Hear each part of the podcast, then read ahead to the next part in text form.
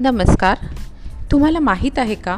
कोरोनामुळे सध्या देशभरामध्ये त्रेचाळीस टक्के भारतीय डिप्रेशनमध्ये आहेत. तर असं कशामुळे झालं आहे? आणि यावर उपाय काय? यासाठी हा पॉडकास्ट शेवटपर्यंत ऐका.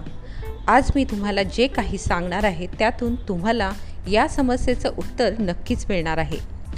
गेल्या पाच महिन्यापासून आपण सर्वजण हा कोरोना संक्रमणाचा काळ संपण्याची वाट पाहत आहोत.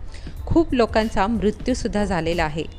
त्रेचाळीस टक्के भारतीय लोक डिप्रेशनमध्ये आहेत. डब्ल्यू एच ओने दिलेल्या माहितीनुसार तीनपैकी एक व्यक्ती म्हणजे जवळपास पाच कोटी लोक डिप्रेशनचा सामना करत आहेत. या परिस्थितीतून बाहेर पडण्यासाठी आपल्याला काय केलं पाहिजे? आपल्या दैनंदिन जीवनामध्ये कोणत्या ना कोणत्या तणावाचा आपण सामना करत असतो. पण जर हा तणाव नियंत्रणाबाहेर गेला तर त्याचे रूपांतर नैराश्यात होते. आपण काही योग व प्राणायाम करून यावर मात करू शकतो आणि यातून बाहेर पडू शकतो. आणि हे शक्य आहे. पहिल्यांदा आपण पाहूया की नैराश्यामध्ये गेलेल्या व्यक्तीमध्ये कोणती लक्षणे आढळतात जी लक्षणे तुम्ही स्वतःही ओळखू शकता. डिप्रेशनमध्ये असलेल्या व्यक्तीचे लक्ष विचलित होते. त्याचं मन स्थिर राहत नाही.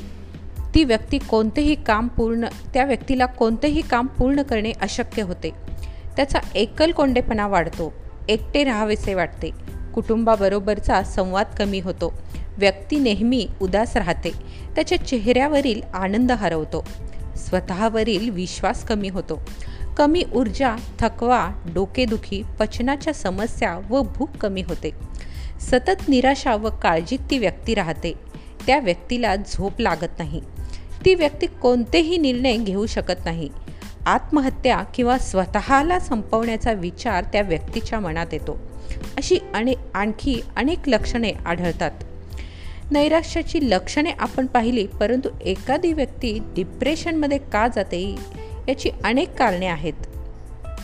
ती कारणे म्हणजे बेरोजगारी गरिबी आयुष्यात घडलेली एखादी मोठी वाईट घटना मानसिक आघात जवळच्या व्यक्तीचा मृत्यू घटस्फोट ब्रेकअप शारीरिक आजार व्यवसायातील मंदी व्यवसाय बंद पडणे नोकरी जाणे ही आणि अशा अनेक प्रकारच्या कारणांमुळे नैराश्य येऊ शकते.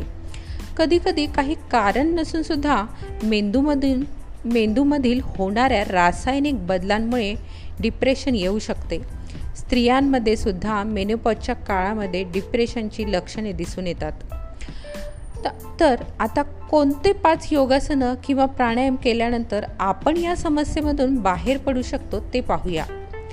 त्यातील पहिलं जे आहे ते म्हणजे सूर्यनमस्कार. रोज तुम्ही पाच सूर्यनमस्कारांपासून सुरुवात करून साधारणपणे पंचवीस सूर्यनमस्कार जर रोज करायला सुरुवात केली तर या परिस्थितीतून तुम्ही नक्कीच बाहेर येऊ शकता. सूर्यनमस्कार हा एक सर्वांग सुंदर असा व्यायाम प्रकार आहे. सूर्य म्हणजे सामर्थ्य. सूर्यनमस्कार याला बलोपासना किंवा सूर्योपासना असे सुद्धा म्हटले जाते.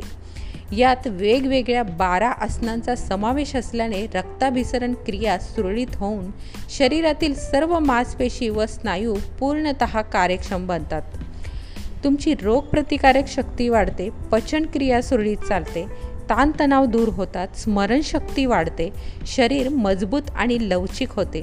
शरीरामध्ये एनर्जी वाढते ज्यांचे वजन कमी आहे त्यांचे वजन वाढते. त्वचेवर तकाकी येते सूर्यनमस्कार शरीराला डिटॉक्स करते. दुसरं जे आसन आहे ते म्हणजे सर्वांगासन. सर्वांगासन केल्याने तुमच्या मेंदूकडे रक्तपुरवठा वेगाने होतो ताणतणाव कमी होतात एनर्जी लेवल वाढते शारीरिक संतुलन ठीक राहते एजिंग रोखण्यास मदत होते. तिसरं जे आसन आहे ते म्हणजे शीर्षासन. शीर्षासन केल्याने रोगप्रतिकारक शक्ती वाढते कार्यक्षमता वाढते मेंदूकडे रक्तपुरवठा होतो पिट्युटरी आणि पिनियल ग्रंथीचे स्त्राव नियमित होतात.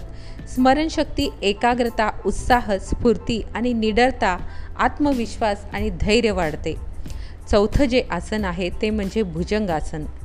भुजंगासन केल्याने कमरेखालील भाग मजबूत होतो मणक्याची हाडे मजबूत होतात.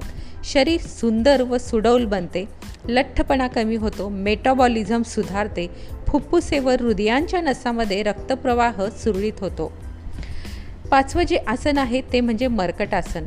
मर्कटासन केल्याने पोटाच्या तक्रारी ज्या असतात त्या दूर होतात. कमरेची चरबी कमी होते मानसिक शांती लाभते शरीरामध्ये स्फूर्ती येते आणि ताजेतवाने वाटते या आसनांव्यतिरिक्त काही प्राणायाम करणेही तितकेच गरजेचे आहे.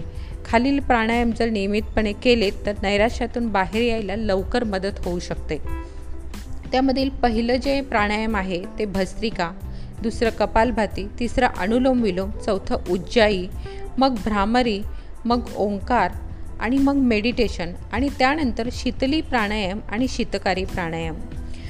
जर ही प्राणायाम आणि हे योगासनं तुम्ही जर नियमितपणे केली तर तुम्ही या अवस्थेतून नैराश्यातून नक्कीच बाहेर पडू शकता पण त्यासाठी यामध्ये सातत्य ठेवणं हे फार महत्त्वाचं आहे. जर ते तुम्ही सातत्याने जर हे केलं तर त्याचे परिणाम तुम्हाला तात्काळ दिसून येतील. तुम्हाला उत्साही व आनंदी वाटायला लागेल.